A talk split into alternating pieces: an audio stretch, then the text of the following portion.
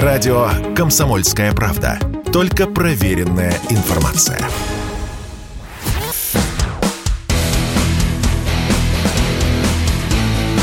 Программа с непримиримой позицией.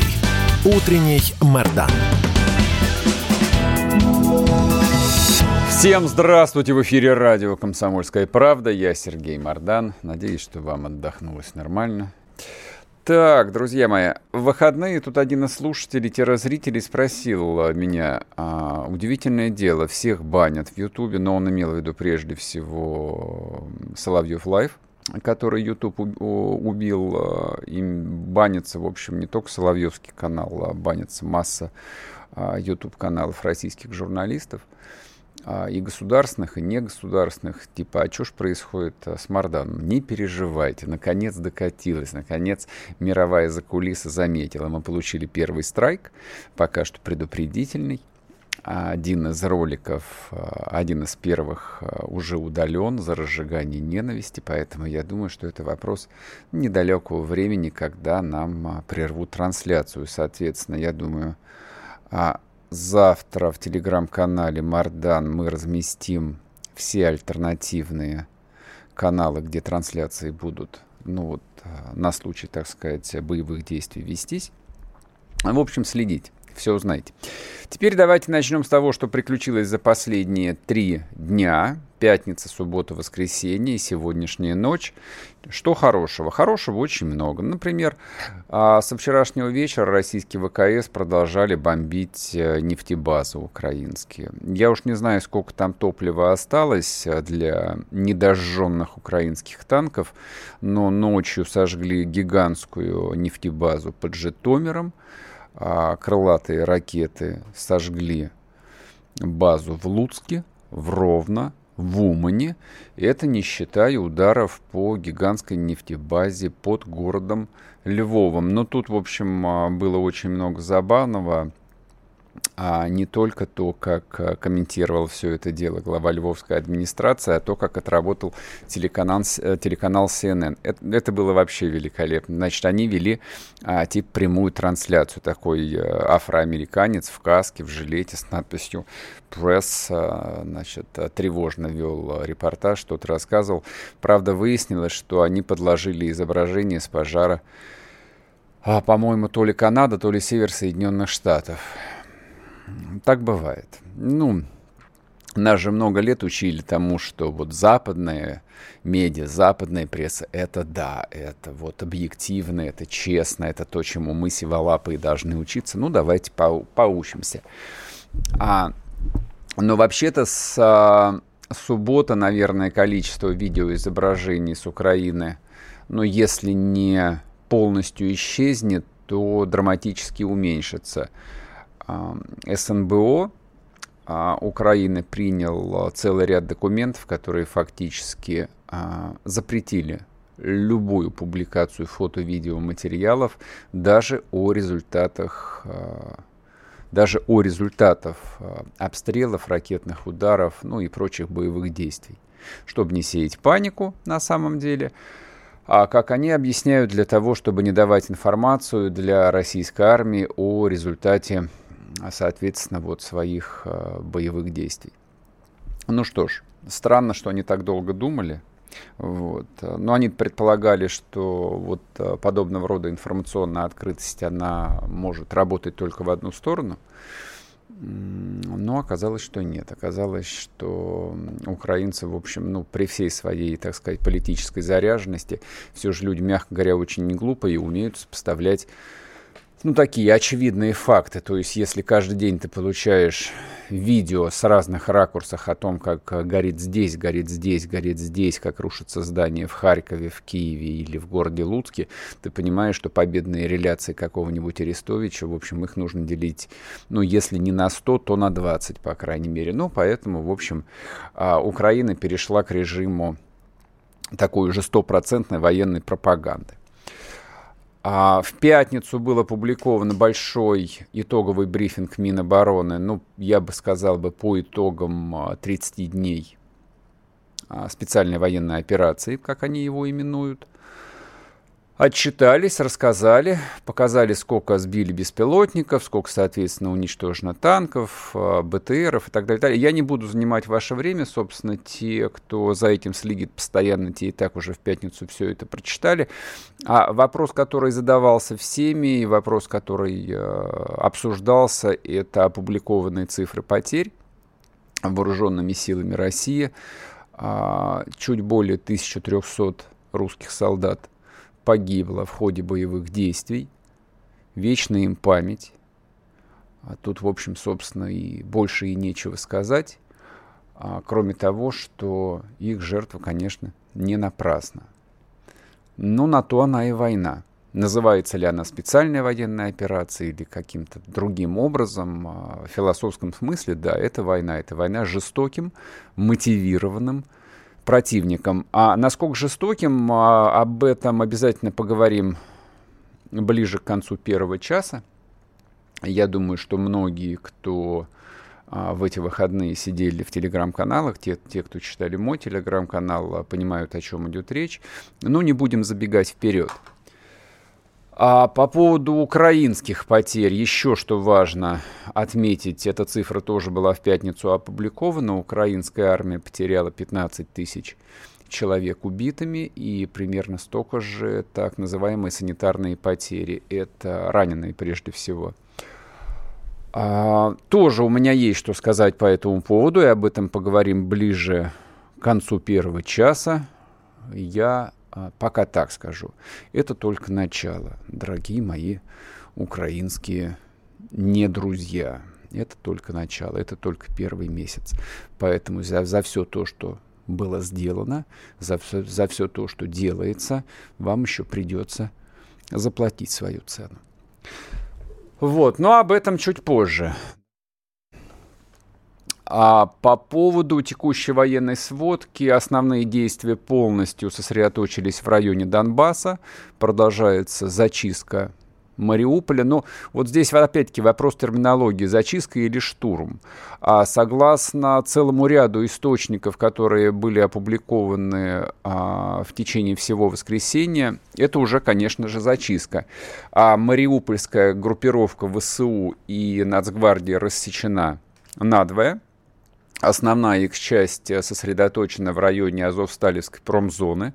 Как ее будут э, выбивать? Ну, я предполагаю, что поскольку там жилой застройки нет, поэтому там э, наша артиллерия и ВКС церемониться особо не будут. Вторая часть, да, это жилые кварталы, поэтому там и дальше будет происходить штурм дом за дом. Хотя основная а, высотная застройка вот, вот эти вот дикие кадры, там жуткие кадры на самом деле, которые все вы видели, вот э, это уже пройдено. Дальше уже идет э, там мал, ну, не то что малоэтажное строительство, там большой частный сектор, поэтому там воевать будет попроще.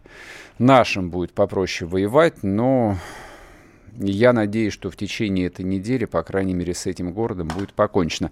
К нам присоединяется Владимир Орлов, директор Центра военно-политической журналистики, военный эксперт. А, здравствуйте, Владимир Петрович. Доброе утро. Как бы вы подвели итог первому месяцу боев?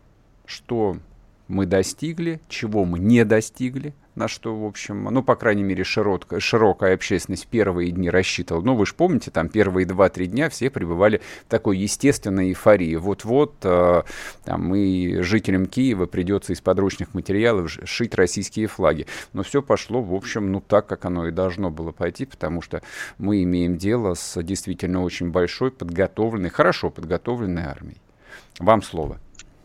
Да, вы совершенно правы. Нужно понимать, что армия Украины – это не ИГИЛ, против которого мы боролись в Сирии. Да? А, это подготовленная армия, а, хорошо вооруженная армия, имеющая на своем вооружении практически весь спектр вооружения от авиации до флота, ну, флота сейчас у них нету, вот, тем не менее авиация еще сохраняется.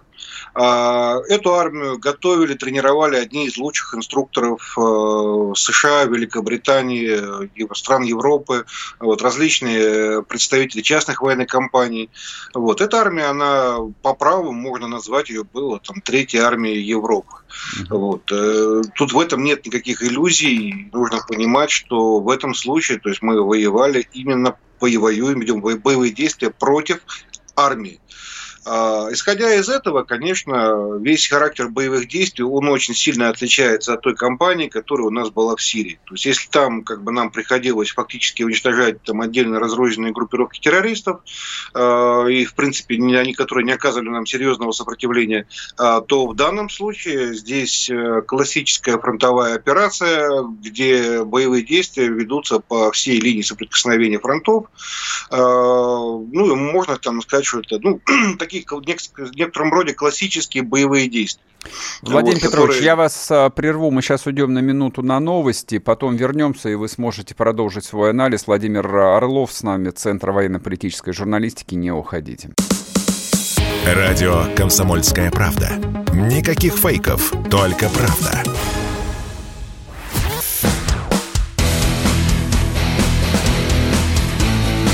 Программа с непримиримой позицией.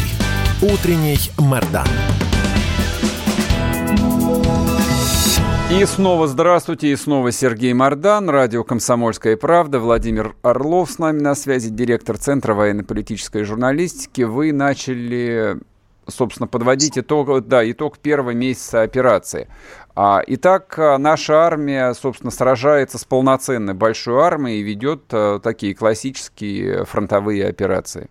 У меня, знаете, какой вопрос, чтобы сэкономить и время наших слушателей, и вот коснуться самых важных моментов. В пятницу на брифинге Минобороны, это, по-моему, был начальник оперативного отдела, сказал, что на самом деле целью вооруженных сил России крупные города не являются, вот что, в общем, многих озадачило, честно говоря, и меня в том числе, а что штурмуем города мы только в Донецкой и Луганской области, а вот а что будет со всеми остальными-то украинскими городами, в которых в свое время должна начаться денацификация, вы как думаете?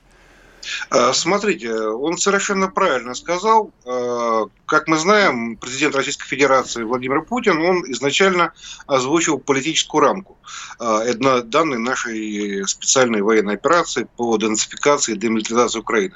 Там было сказано, что основная цель как бы это защита Донбасса, освобождение территории Донбасса, вот, а потом, собственно, как бы все остальное – и на сегодняшний день наши вооруженные силы, э, они занимаются тем, что освобождают территорию Донбасса. Как мы, как мы видим, то есть основные боевые действия, они именно сосредоточены на востоке Украины. А на всех остальных территориях, где проходит наша специальная военная операция, то есть там фактически ведутся позиционные бои, как бы, которые имеют э, целью э, сковать действия определенных войсковых группировок ВСУ, э, других подразделений, как бы, в том числе включая формирование националистов, оттянуть их от Донбасса и тем самым обеспечить э, более легкое э, продвижение наших войск на э, востоке Украины. Вот. Это мы сегодня как раз наблюдаем. Но также было озвучено, что это является первой фазой операции. То есть после того, как Донбасс будет освобожден, основные города которые находятся на территории Донбасса и Луганщины, они будут освобождены и зачищены, взяты под контроль. А после этого а, войсковые группировки, а, в том числе Донецкой и Луганской народной милиции, они, по сути, высвободят свои ресурсы для разворачивания наступления на запад, в том числе на Днепропетровск, на Полтаву, в том числе для блокирования Харькова с юга, а также для блокирования других и рассечения группировок ВСУ на а, левом берегу Днепра. Вот. Это мы, собственно, будем наблюдать, я думаю, в ближайшие несколько недель. А, ну, это, по крайней мере, на мой взгляд. Как вы думаете, вот исходя из хода а, операции в течение первого месяца, вот сейчас а, в плане, ну, а, в области планирования дальнейшего, не знаю, второго, третьего, какого угодно этапа операции, на какой срок а, наше военное командование вот, не знаю, в генеральном штабе сидит и рисует свои планы? Ну, тут опять же нужно понимать, что никто ну, широкой общественности не будет докладывать. Это я понимаю, я вас как военного эксперта спрашиваю, то есть как бы вот по результату первого месяца уже понятно, с чем мы имеем дело. А, опять же, нужно понимать, что на сегодняшний день ресурсов у Киева, киевского режима становится все меньше и меньше. А, на сегодняшний день практически уничтожена половина бронетанковой техники, практически уничтожена авиация, осталось э, какое-то количество артиллерии, порядка 40% от изначального списочного состава. Угу. Практически э, ВСУ лишены топлива, то есть они лишены мобильности, они не могут оперативно маневрировать своими резервами. Вот. Поэтому первый месяц он, конечно, был самый тяжелый, сейчас будет немножко проще, но по моим ощущениям, как продвигаются войска, это займет операция как минимум 5-6 месяцев угу. для того, чтобы, ну, по сути, нам выйти на правый берег Днепра и начать э, дальнейшее продвижение э, в сторону Западной Украины, потому что без контроля Западной Украины, э, по сути, завершить эту операцию э, по демилитаризации, денацификации Украины ее невозможно. А вот как начнется вот этот именно этап на Западной Украине, я уже затрудняюсь сказать, угу. потому что это уже зависит от политических решений э, нашей власти. Но вот что касается э, Восточной Украины, то это 5-6 месяцев как минимум. У меня еще вот какой вопрос.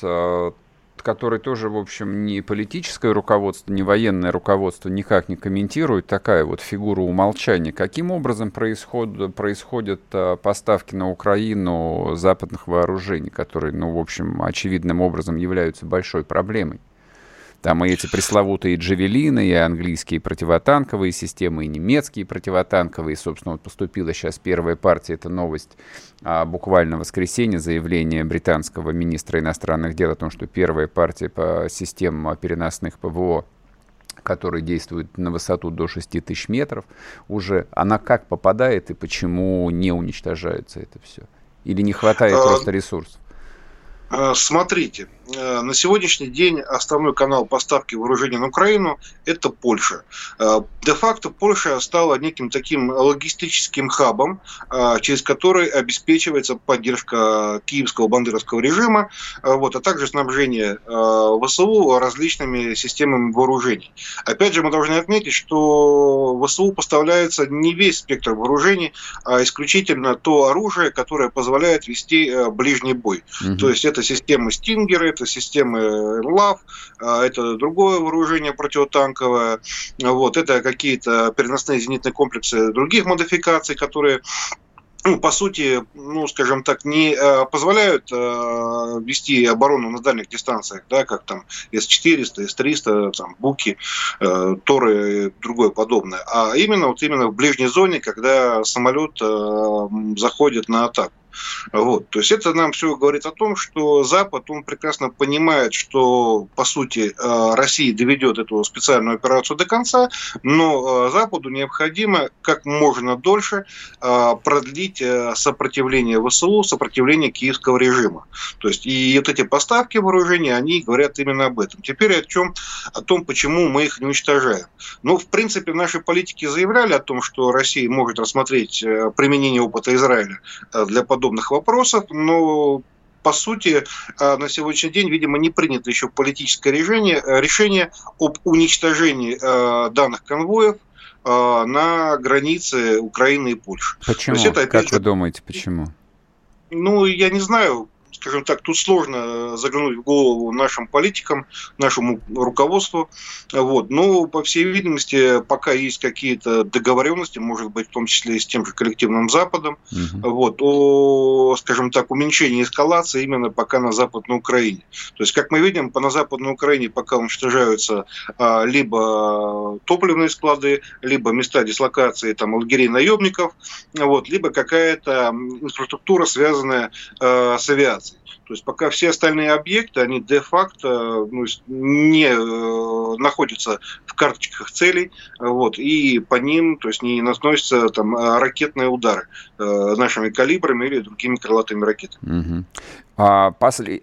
Последний вопрос, а, тоже вот э, мнение военного эксперта мне очень хотелось бы услышать, и слушатели тоже интересует. То есть целый месяц об этом пишут, почему российская армия не наносит удары по административным политическим центром Украины. Почему до сих пор э, не разбомбили ни офис президента Украины, ни Верховную Раду, ни здание Минобороны. Вот ничего из того, что, по идее, должно было попасть там, ну, в список приоритетных целей уже в первые дни операции.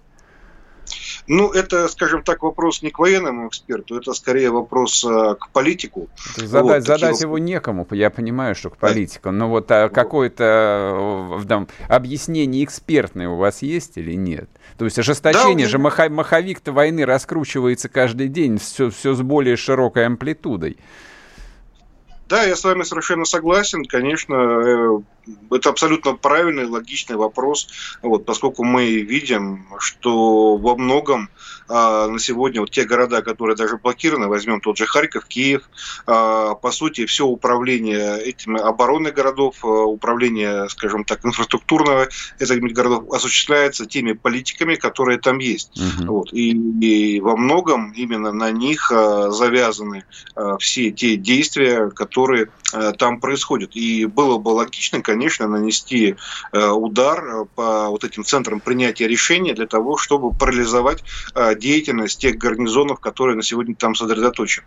Вот. Но в силу каких-то политических решений, ну, мы же помним заявление Джо Байдена, вот, когда он сказал, что Россия прекрасно знает местонахождение Зеленского и, в принципе, могла бы на него, по нему нанести удар, но при этом как бы Россия, видимо, рассматривает э, на сегодняшний день другие какие-то решения, угу. другие опции, э, которые должны э, распространяться в отношении данных персон, в том числе ну, мэров городов, различных политиков, которые там находятся, в том числе Петр Порошенко, мы же помним, что он там ходит, собирает некие подразделения, вот, они они там поют гимн, как бы, и пытаются повысить э, патриоти, общий патриотизм.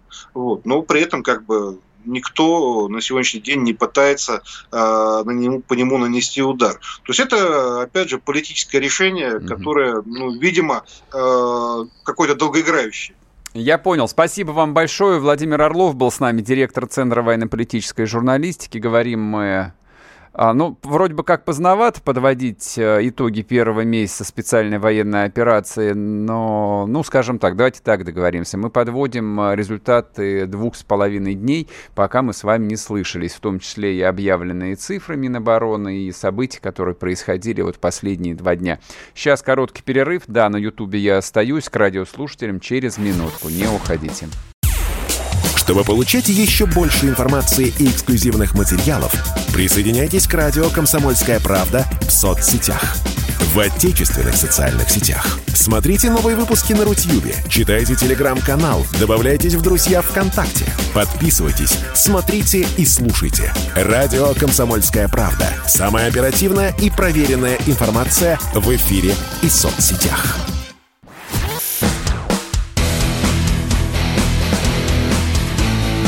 Программа с непримиримой позицией.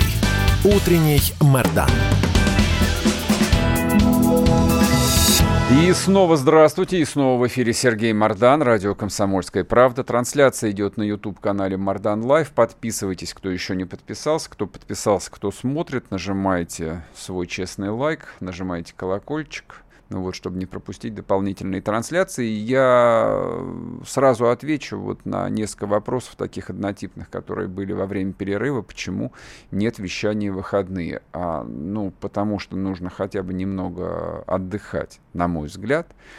А иначе все это превратится очень быстро в такой э, бубнеж на одной ноте, никому не интересный. Что касается, допустим, дополнительного эфира вечером в субботу, ну, давайте на этой неделе мы с коллегами обсудим подумаем, дополнительно сообщим о решении, вот, стоит, этого, стоит это делать или нет. Так, а, что еще? Что еще? А, по поводу Мариуполя, вот что я хотел бы сказать. Огромное количество фото, видео, материалов а, публикуется в военкорами. Там находится и Дмитрий Стешин. А, Коц находится под Киевом, отвечая сразу на ваш вопрос. Там Владлен Татарский находится, там много находится а, наших коллег. И, собственно, вы можете напрямую в их телеграм-каналах и читать их, и смотреть там и видео, и фотоматериалы. Ну, с... Знаете, вот... Главное ощущение, которое я вынес э, за этот месяц, э, ну, скажем так, за три недели активных боев именно в Мариуполе, а, вот у меня полностью сложилась картина. Мне кажется, я окончательно избавился от всех остатков рефлексий, которые у меня, естественно, были. То есть, ну, я, я обычный советский человек, вот, который вырос, воспитан э, в таком четком убеждении о том, что один народ, одна история, одна культура, одна кровь на самом деле. Вот все, все, все одно. И вдруг ты видишь, что твои представления о прекрасном сталкиваются с какой-то совершенно жуткой реальностью. И эту реальность ее а, так или иначе нужно там принять, понять, ну и сделать из нее какие-то выводы. А, я совершенно осознанно не выкладываю 90% а, вот тех а, жутких а, свидетельств, кадров каких-то, которые там, наши солдаты и солдаты ДНР обнаруживают в Донбассе, в том же Мариуполе. То есть вот те кадры издевательств над русскими пленными это лишь один из сюжетов. А вот то, с чем воюет русская армия, это абсолютное зло. То есть я в нем не вижу никакого просвета, я не вижу в нем э, никакого объяснения, я не вижу в нем, э, я не нахожу ни одного аргумента, который лично для меня бы объяснило, что это может происходить в 20-х годах 21 века на территории, которая, в общем, полагает, что она Европа. Или полагала, что она Европа. Это это находится даже вот за рамками такого явления, которое, ну, обычно называется архаикой. Это не архаика, это такой вот а, воплощенный совершенно садизм. Расчеловечивание людей, причем они расчеловечивают даже не условного врага, они себя изначально расчеловечивали. Восемь лет они расчеловечивали себя – и людей, с которыми жили бок о бок. И это я не отвечаю не тем а, вот, странным полемистам, которые продолжают а, писать, говорить и в нашем чате, и в других каких-то каналах коммуникации, типа какой ужас, что сделали с Мариуполем, в чем виноваты люди. Вы посмотрите, что там находят люди в этом Мариуполе. Там посмотрите на кадры замученных а, людей, замученных, не просто убитых, а замученных людей – то есть с этим что нужно было делать? Что делают с садистами? Что делают с убийцами? С ними поступают как с бешеными собаками, как с бешеными животными. Их просто уничтожают. То, что они обороняются, то, что они огрызаются, то, что они сражаются насмерть, совершенно не отменяет того очевидного факта, что русская армия, что народная милиция ДНР и ЛНР воюет с абсолютным злом таким химически чистым злом. А тут а, какой еще важный урок а, вот этого первого месяца? Ну, да, конечно, мы избавились а, очень быстро от эйфории первых дней, когда всех охватил вот этот вот такой очень обычный, очень хрестоматийный военный восторг. Вообще война это прекрасно, война это некое продолжение парада. Вот-вот, и, значит, все это стремительно закончится. Как в Крыму закончилось в 2014 Нет, конечно же, нет. А, вот один из главных итогов а, первого месяца этого конфликта, этой операции, он заключается в том, что, ну, во-первых, стало понятно, что восьмилетняя подготовка к этому конфликту, которая объективно была необходима, она, в общем, имела и мощные побочные эффекты. Да, мы, да, и наша армия, да, наша военная промышленность, видимо, со страшной силой готовилась к решению этого кризиса, но с такой же интенсивностью к этой войне готовилось и украинское государство, и украинская армия. И последствия этой восьмилетней работы. Вот э, этой восьмилетней работает совершенно страшной машины, страшной системы, а они будут сказываться еще долгие и долгие годы. Никуда от этого не деться. Собственно, об этом уже сейчас очень многие говорят, о том, что помимо ну, физической войны, вот э, физических боевых действий, уже сейчас э, там целый ряд мозговых центров э, готовит планы о том, э, собственно, вот так, что делать с этими людьми, которые останутся вот со всем этим э, токсичным грузом в своих головах, в своих сердцах. Не только с теми, которые уехали, с теми, которые остались. Это ведь э, вопрос абсолютно прикладной. То есть его можно перевести в плоскость под названием «работа с местным населением», но это такой дурацкий термин, который ни о чем не говорит, что такое местное население. Местное население — это в Сирии. Вот там местное население, какие-то арабы, которые говорят на чужом языке, люди совершенно другой, непонятной нам культуры.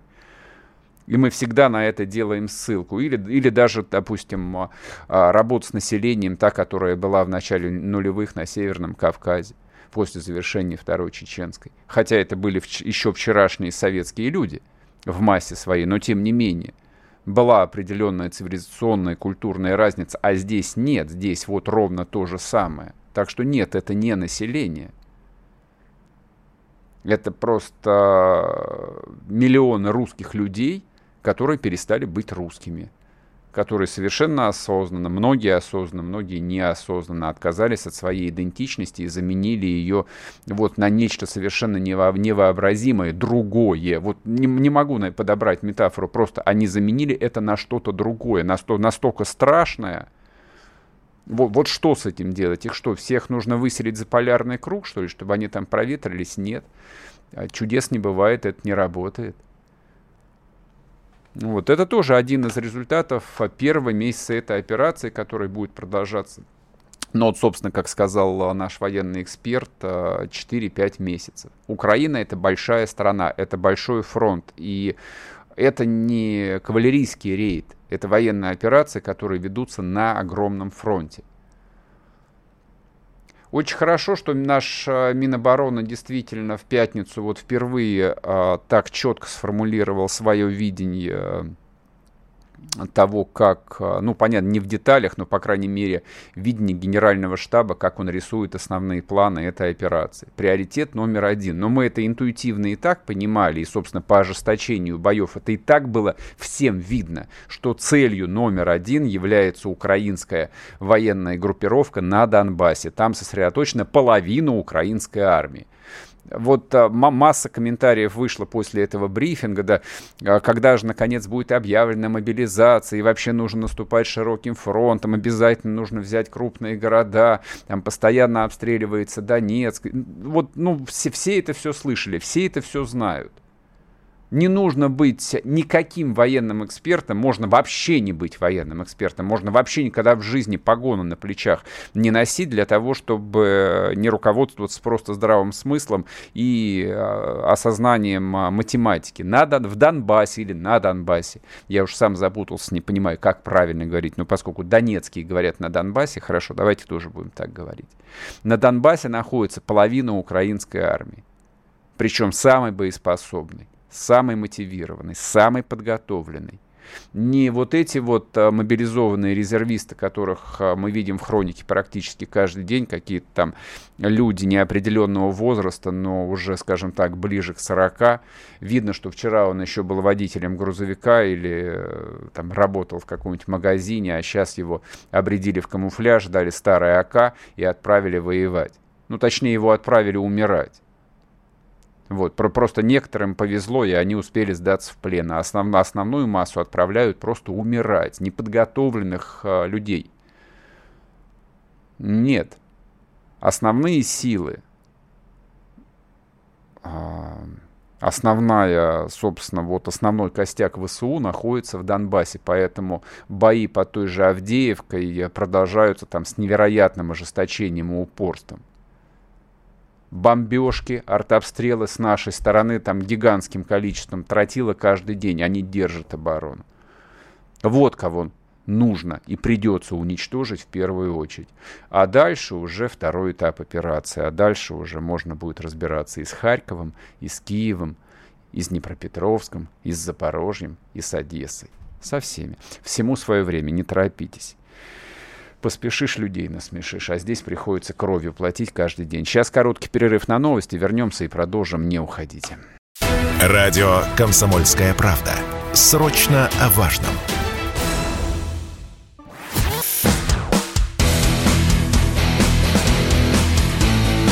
Программа с непримиримой позицией.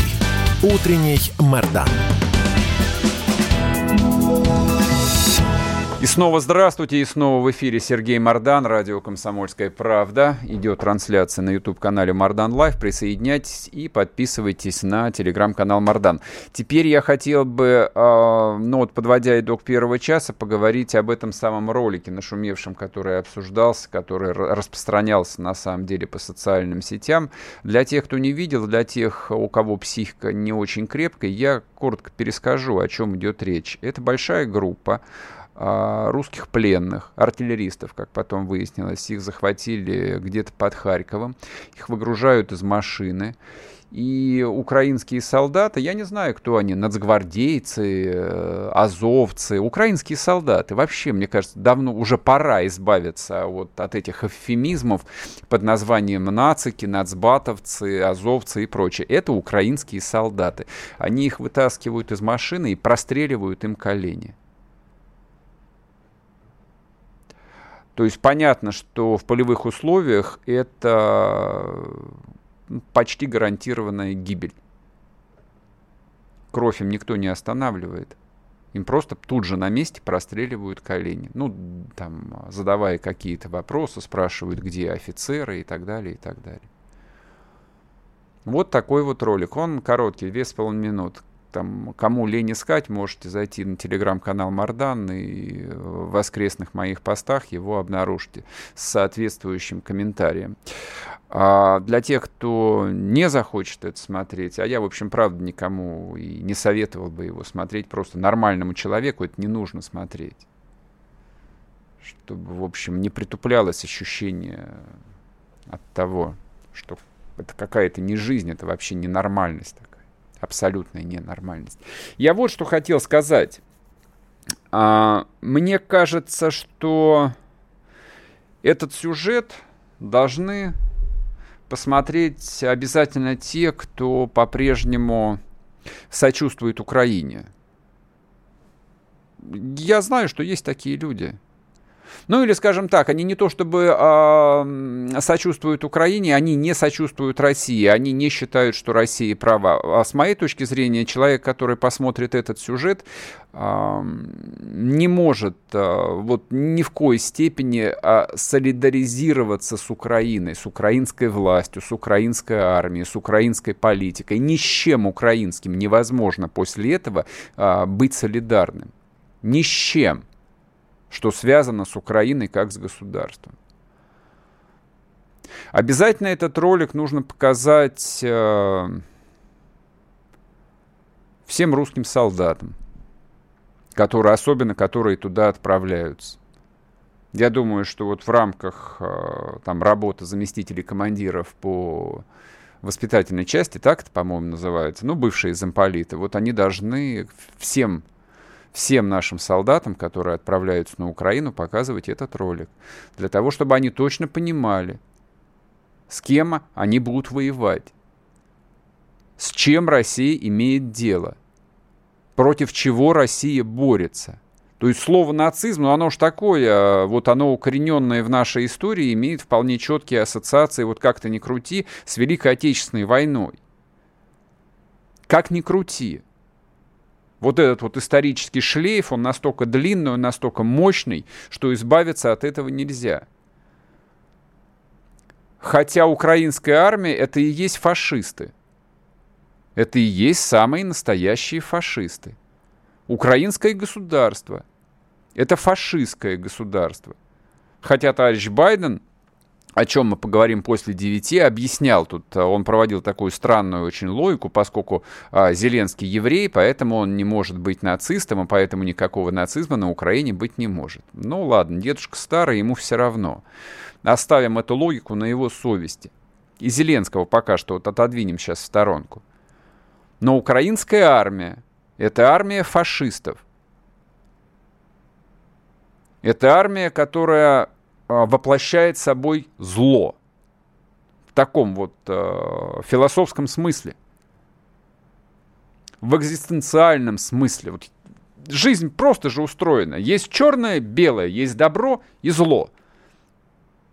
И некая вот э, линия раздела. И ты либо по одну сторону, либо по другую. Вот с чем там воюет русская армия. Это не к тому, что врага нужно расчеловечивать. А что его расчеловечивать? Они сами себя расчеловечили. То есть люди, которые пытают пленных, они не люди. Их не надо щадить, их не надо жалеть. И я не буду сейчас цитировать вам а, строки из Константина Симонова.